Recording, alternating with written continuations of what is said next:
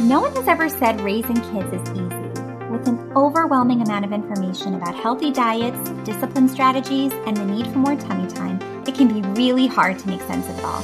Welcome to Tot Talk. I'm Mary, a pediatric occupational therapist. And I'm Allison, a pediatric physical therapist. Together, we created Tots on Target to join parents, teachers, and pediatric professionals into one community with the mission to empower each other with a greater understanding of how our children's brains and bodies develop, join us as we discuss the most relevant topics to help keep all our tots on target. Hi, everyone. This is Allison. We are very excited to be bringing you a new podcast today. Um, and the topic is actually all about speech therapy and what services you can actually seek out from a speech therapist as an OT and PT team, Mary and I get questions about a lot of areas of development, and speech is really outside of our scope of practice. And we wanted to defer to a professional in this area, and we brought in an amazing speech therapist, Liat Mafuda. She treats in the school systems near us in Bergen County, New Jersey, and she also treats privately. So we actually sat down with her to discuss what services speech therapists provide to babies, toddlers, school age children, and give you a little bit better insight because even before I was in the workforce, I actually didn't really know much about what speech therapy offered. So I think this is going to be a really great insight if anybody has concerns, questions, or even just is wondering about how to help their child communicate better. Liat, thank you so much for joining me today. I'm really excited about this because I think speech therapy is totally fascinating and I'm really ready to dive in. Um, okay, I guess I'm going to start off by saying that I could ask you a lot about the developmental norms, right? What's um, age appropriate at what point, right? When do babies start babbling? When do um, toddlers start saying their words, etc. But I would imagine that a lot of parents first come to you when they recognize that their baby or toddler or child is not on this on the same at the same stage as their peers whether it's the same month when they're babies in the same classroom in preschool etc so do you think that that's valid for parents to look at other children as a comparison? And is that a very telling sign that there's something going on? I think everyone's so much so hyper aware now yes. of like what can be, you know, what's wrong with my child? What you know is. It, I saw another child who's only a month older than my child and they're speaking so much faster than my child and a lot of that comparison. Uh, right. And it, it makes you nervous. I mean, I have a three and a half year old. I get it. You know, yeah. you, you look at other kids and you're like, why isn't my kid doing that? But there's also just a huge range of what's normal. And I think if parents understand that there's that huge range of what's normal, then that's also I mean, that could just alleviate so much stress yeah. in the parenting process. So, for example, with like articulation, they Google articulation norms for speech. You'll see, and you just even do Google images, right. you'll see like a ton of charts, right? And they're all going to be a little different, right? So some are going to say, you know, two to three and a half, and one might say two to three, but it gives you like a basic idea of when to expect the S sound to come in, when right. to expect, you know, the K and G sound to come in. And these, again, these aren't like hard and fast things, but if your child is two and a half and they're not saying the R sound and you're getting a little nervous about it, and you go and you Google these things and you see, oh, the R sound's not really supposed to come in until like seven, eight. Right. So you'll, you'll feel a little bit better about that. right. Okay. Exactly. And it's good to be aware of these things. You know, it's definitely, you don't want to wake up when your child is 15 years old and say, hey, you know, right. Wish I had worked on that R sound. But it's certainly not worth it to be alarmed about it. Um, I feel like people are very focused on speech because even when you meet adults, you pick up on those speech impediments or a lisp very, right. very quickly. Right. And so everyone wants to fix their kids as early as possible to make sure that right. their speech sounds appropriate and smooth right. and fluid. And I think also like from my perspective, and I don't know if this is a very popular perspective, but from my perspective, if your child has to have anything, okay, there's, you know, yeah, articulation issues, hmm, kind of at the low end of you the. think so?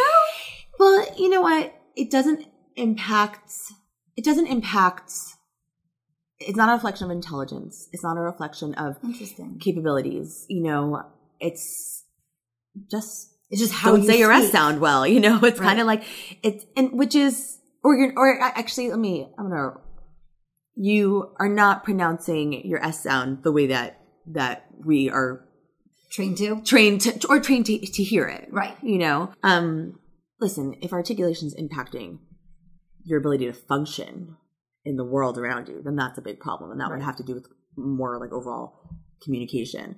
But I know a lot of successful people who have lisps or, Right. you know, and, and so again, I don't know that that's very comforting for parents to hear because they're just like, I don't, you know, I don't want to hear that. I, I want my child to not have a lisp, you Right. know, but, um, it's a pretty easy thing to remediate. And as long as the parents are on board and are, are practicing at home and following that in, in a lot of cases, not across the board, you know, obviously there's, but, um, for like a traditional Right. It's S just an distortion or, or, you know substitution or Right. distortion and substitution it's really ca- can be pretty simple to remediate I would say, similar to physical delays. You practice the skill, you can Right. improve it. We Right. we just need to practice, and again, at parent participation, doing it over and over again helps. Would you say the same thing for articulation? It's a matter of like oh practicing.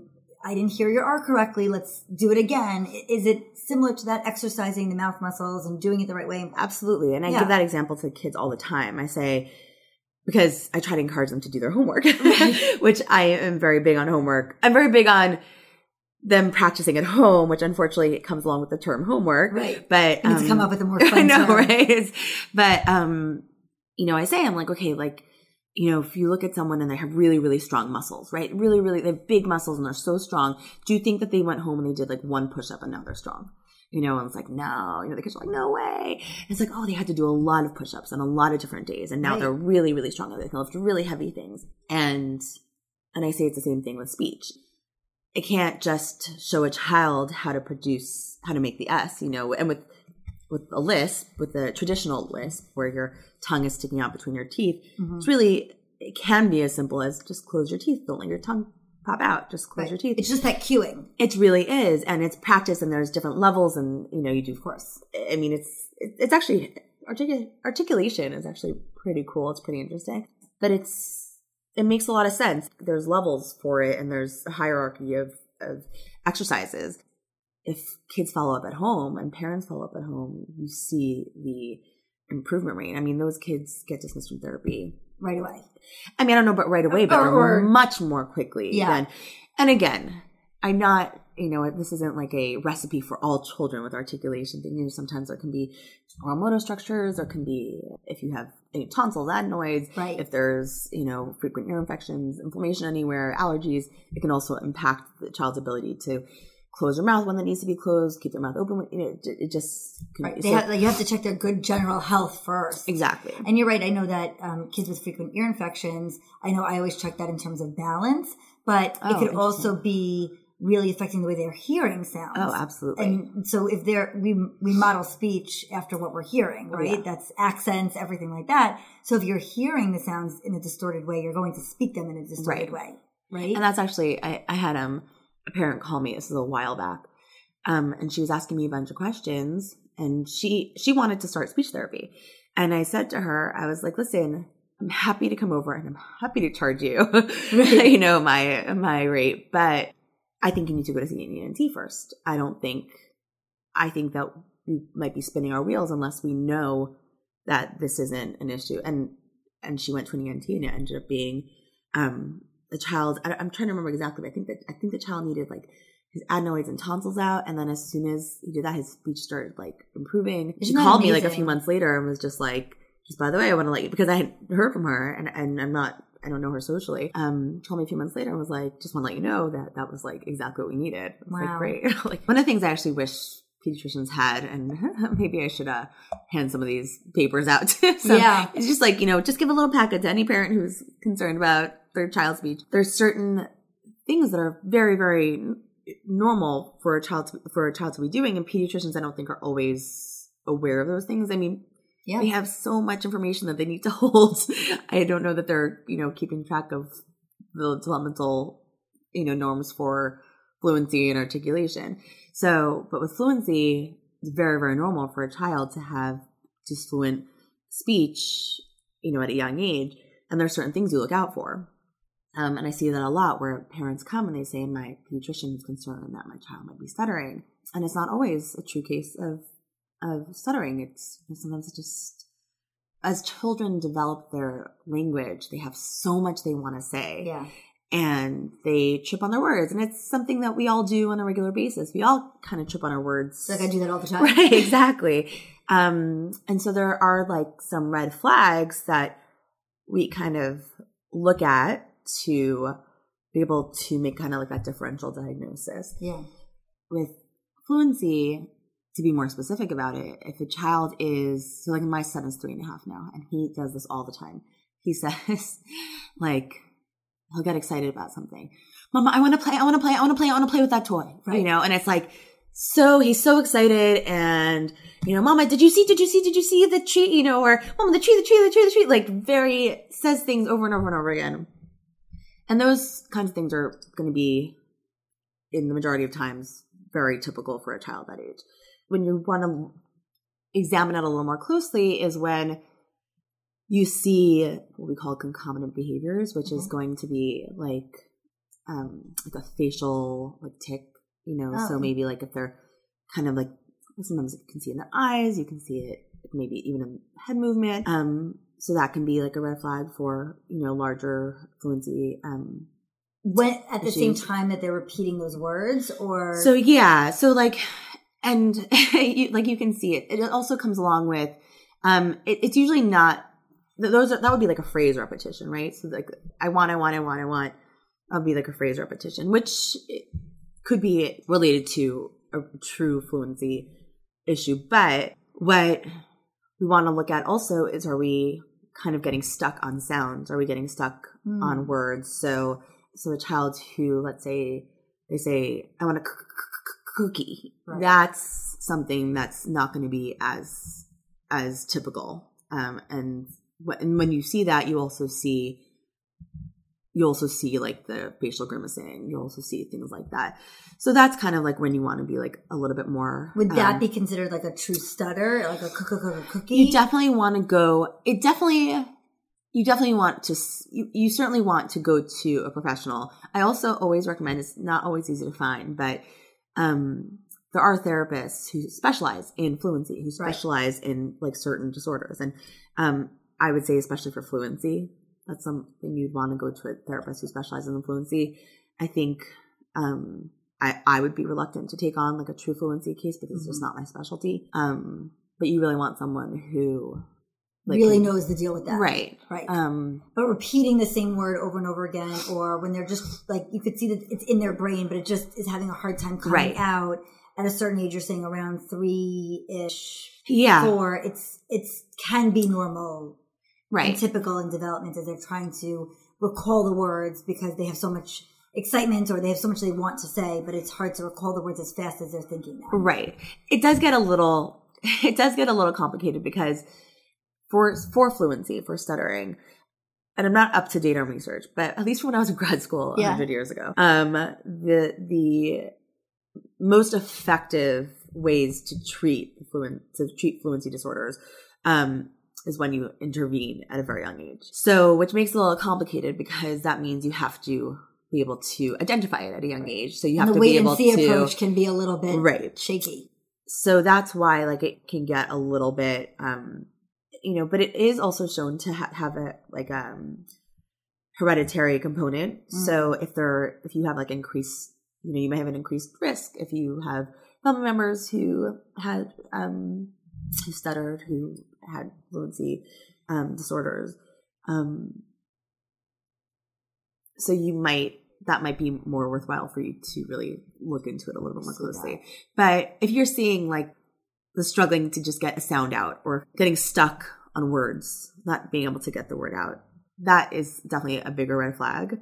Um, the whole word, whole phrase repetitions, that can be a little bit more typical for children that age. Yeah actually in, in thinking about this in terms of repeating themselves one of my favorite stages in that toddler in those toddler years is or months is that echolalia stage where they repeat it right? So like you know I, I, forgot exactly when my kids did it at what month right. it's appropriate but right when you say like let's go outside go outside right, right. so then they're repeating it. But i've definitely also seen that continue on in children that i've worked with on the autism spectrum oh, or oh, you know kids with other syndromes um, can we just speak a little bit about that in terms of when that is a red flag? Because I feel like that's one of those things that continues on when there's something else going on and not just a cute little toddler right. they're practicing their words or practicing language. Like when can you identify the difference between that?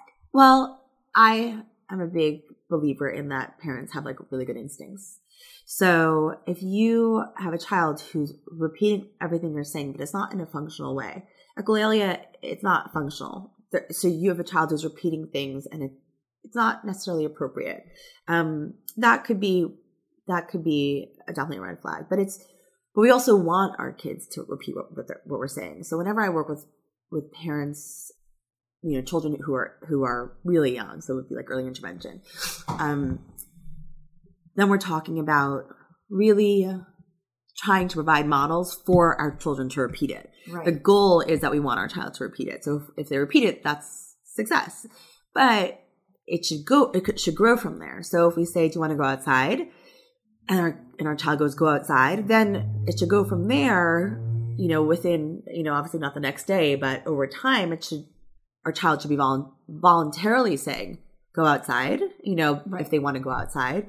Um, or responding yes to the question. Right. right? Exactly. Like, do you want to go outside? Yes. Or I want to go outside. Something right. more completing the exactly. answer rather than just exactly mimicking. So, and that's, and that would be like functional communication. That's how, that's how we, you know, that's how we communicate as adults also. Yeah. You know, that makes sense, you know, and that's what I say, like, it's kind of like, you know, our parental instincts. If it makes sense, if it fits in the conversation, if it, if it, if it kind of feels like, oh, this feels appropriate, then it's probably, you know, there's a good chance it really is. Like, right. If you're feeling like, oh, my child's just repeating everything I say, you know, um, and again, toddlers do that, right? you know, especially when, especially, I feel people are always like, yeah, they do that, especially when I'm saying the uh, less desirable things, like when I'm cursing or something fell, on, you know, something fell on my toe. I'm like, ah, oh, you know, I'm like, oh, that's when your toddler repeats what you say.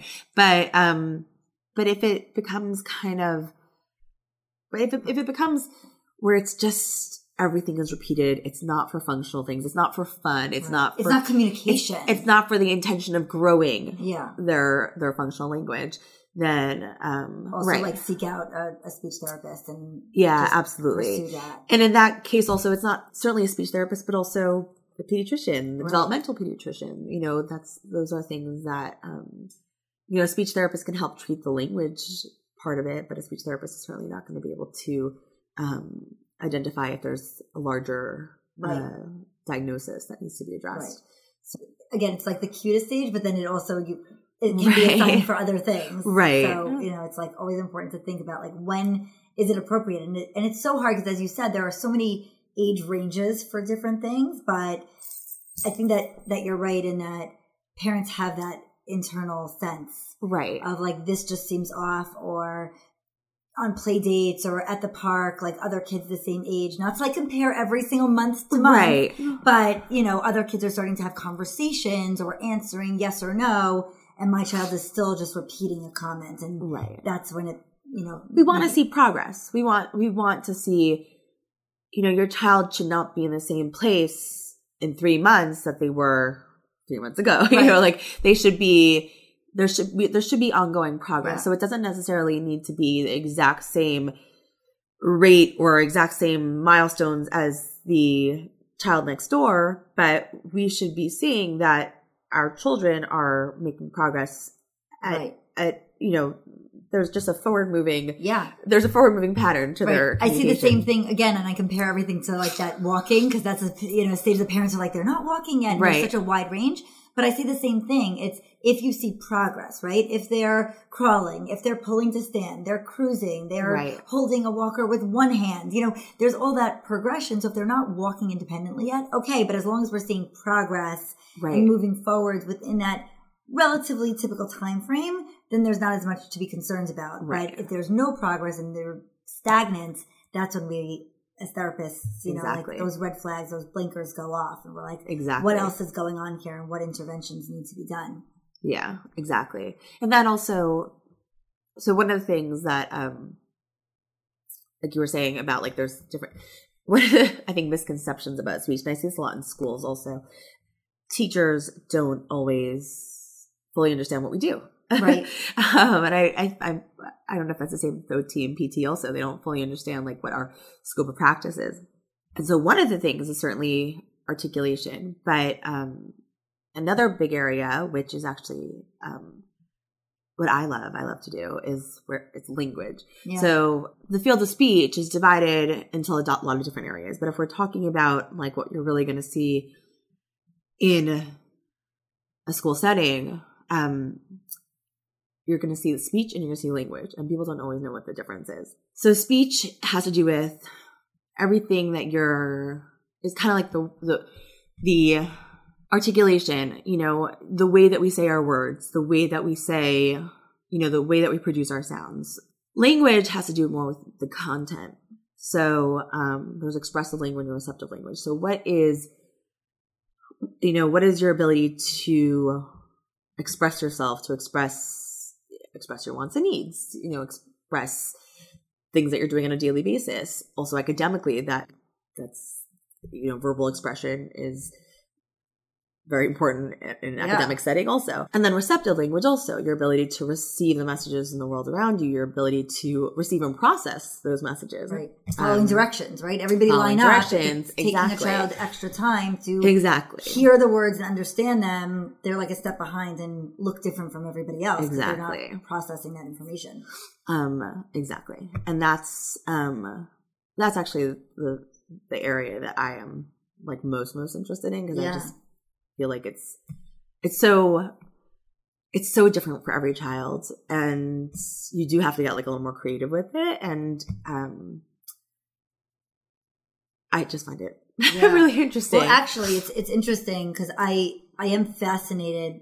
You know, when I was in college and thinking about you know the therapies, um, I didn't really understand what speech therapists did until I started working alongside speech therapists. When I was working in a sensory gym and OT, PT, and speech was all in the same room, Mm-hmm. I found that I was incorporating speech into my sessions. Right, and the speech therapists were incorporating OT and PT. It's it's like a nice crossover when that when all our disciplines come together. Right. But one of the fascinating things was a like when they worked on like answering why questions or how, when, like understanding those differences. Right.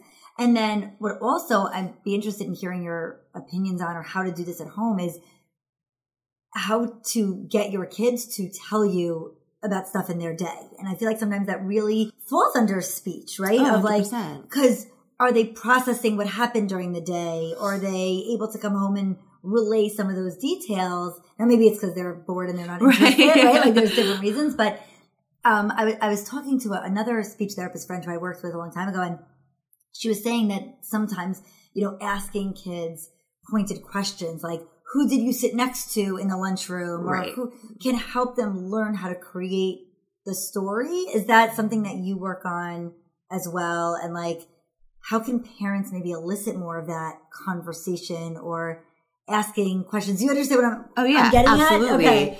Well, so I mean, certainly, depending on the age of your child, there's certainly Right. the behavioral component where they're just like, "Stop talking to me." Mom." Yes. you know. But um, with with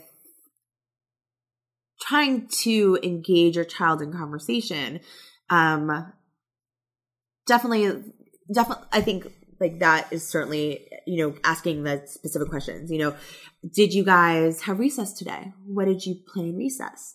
Um, things like tell me more, you know, so it's a little bit Mm. more open ended. So it's not like, did you have recess? Yes, you know, and then the conversation's over. But tell me about the game that you played in recess. Um, tell me about your friends. Trying to keep it open so that there's more to talk about. if, if we take a kindergartner, for example, they come home at the end of the day and it's like what happens in the morning is like so far away that it's hard for them to even remember. So like, is open-ended questions easier for them to answer or is it easier to give them like a pointed question like, what song did you sing in circle time? Something like that. So it's, it, I mean, you should know like what you think that your child can do. I think right. definitely at that age, you might need to be, might have to be like, did you sing head, shoulders, knees, knees and toes? Okay. You know, it could be that, but then also expecting, um, you want to try to grow on that, you right. know? So if you start off, you know, you know, your child's in the beginning of the year and you start off with, did you say head, shoulders, knees and toes today? And the answer becomes yes.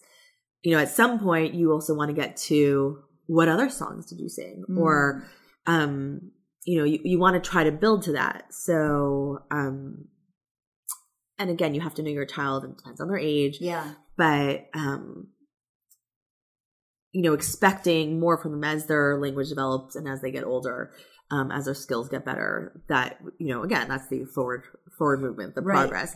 Um, so knowing what you knowing what you can expect of your child um, and breaking it down and not not being afraid to break it down. You know, not being like, oh, I have to.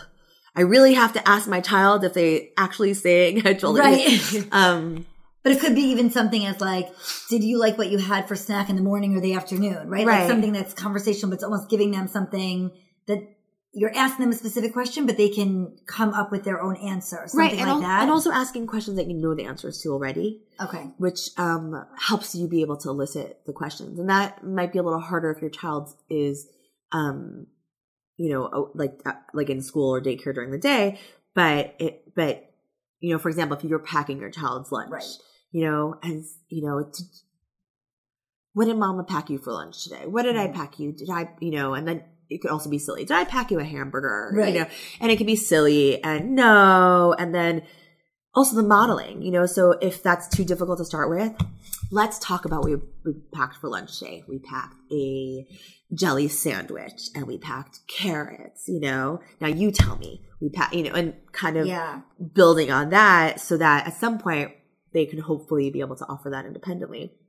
Also, even just modeling it in your own life. So like, well, I today, today I had for lunch, I had a salad with chicken and I had, and, and mm-hmm. try just so that they kind of know, oh, well, that's what an answer looks like for that question. Right. Um, because that's, I mean, I think we take that for granted, but children don't always know what the answer to a question looks like. Yeah. What, what am I supposed to say to that? Um, so if we, I always tell parents, especially when they come to me with young children, like you're going to talk to your child so much you're going to feel crazy. You're going to feel like you're repeating the same thing all the time. You're talking about things that really do I need to talk about this? You know, it's just you're talking so much all the time, but that's what those models, that's what gets your child understanding what does a question look like? What does a WH question look like? Yeah. So if I say, who did you see today? And I say, you know, who did who did I see today? I saw daddy at, you know, like if you are able then they know that the answer to who is right. going to be a person. Right. Um and those are the kinds of things that we try to just model all the time to our children. And some happens very naturally, you know, in everyday speech. But some we want to make sure we're actively doing, especially if we have a child who has a, you know, a little bit of a delay, who maybe we want to kind of help them pick up more skills.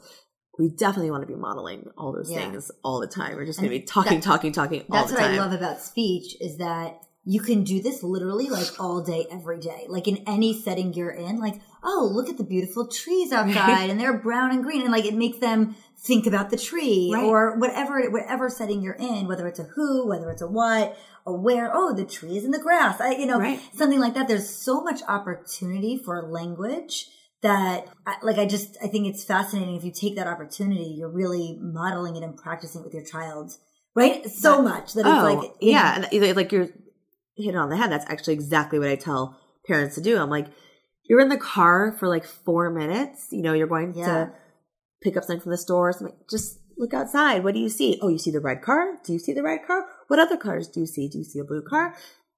Even if your child is silent and not saying anything and like not responding, just continuing to talk, continuing to provide those models, eventually children will really pipe in. They'll really yeah. start and they'll start to, you know, oh mama, did you see the big truck? You know, like those those things will come in and it's you know us modeling them. That's the best way to do it. Yeah. Like yeah, speech more than anything else because like it's it's something that language is learned through Right. modeling, right? It's that's Yeah. how we learn language to begin with. Yeah. And so there's so much importance of that. It just talking to your child or talking with your child even if they're not answering, right? Right. Um, like, oh, do you like that blue car? I love that blue car. Blue is my favorite color. I used to joke when my son was a baby. I was just like, if someone put their ear up to like our door and listened, I'm like, they would just think I was talking to myself all day because there's no response. He's a baby, Right. But I was like, just literally just talking to him all day, you know, about like, are you hungry? Oh, I think that will give you like just everything was just Yeah. Um, there's so much we could talk about, and I'm like, I have so many more questions for you, but I want to go in this direction a little bit. Two things. One is music helping language development. So I want to touch on that, and also how movement helps language development because.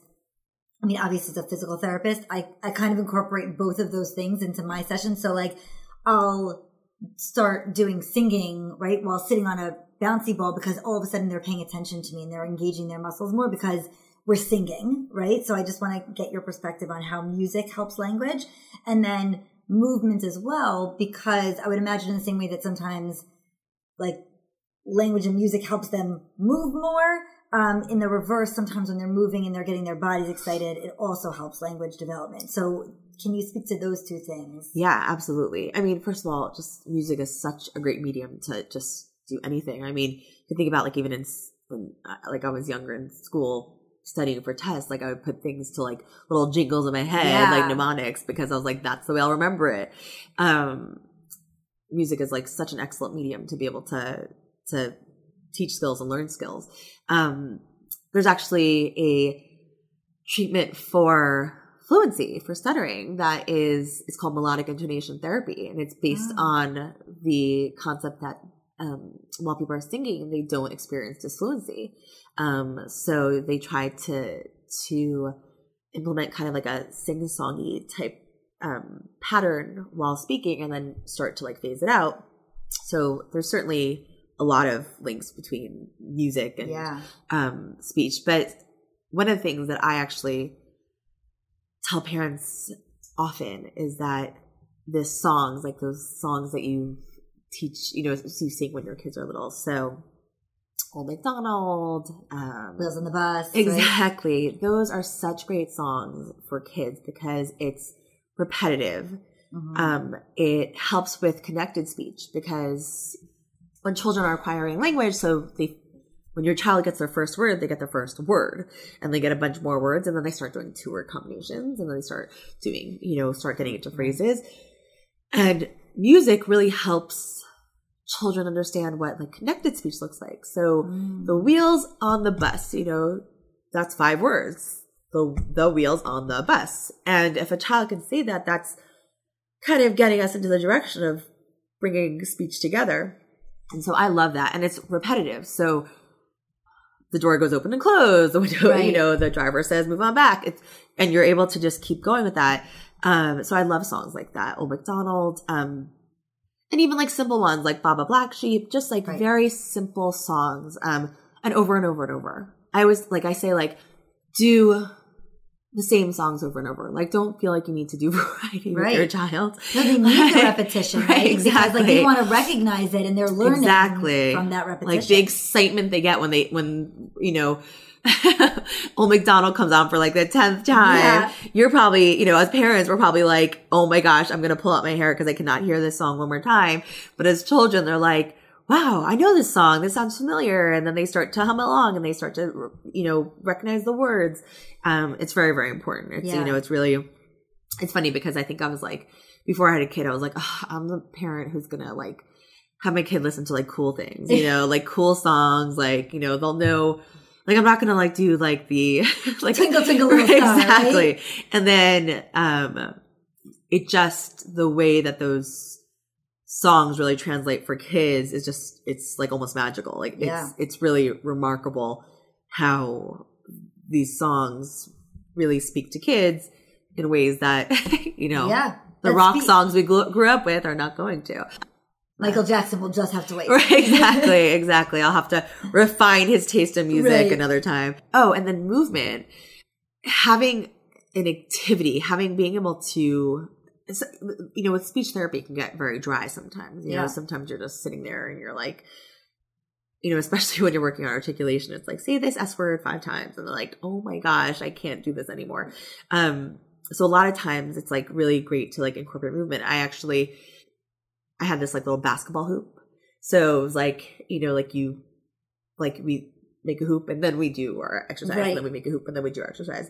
Um, Keeps it fun. Right. Just trying to keep it interesting. I also think there's something great to like, especially like with little kids, like sometimes like even like repetitive movement.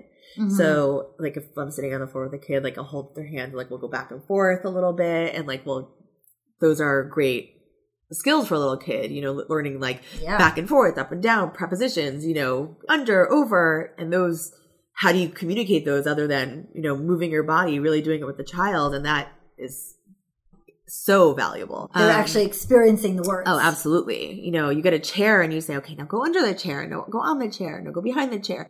It's like so great. So there's so many ways to incorporate movement. Um, as children get older, I find that it's a little harder because then they get a little more riled up. And so we kind of need Interesting. like, yeah, like, um, there, there was a little girl I was working with and I used to work with her on the floor, um, like in her room or in the playroom.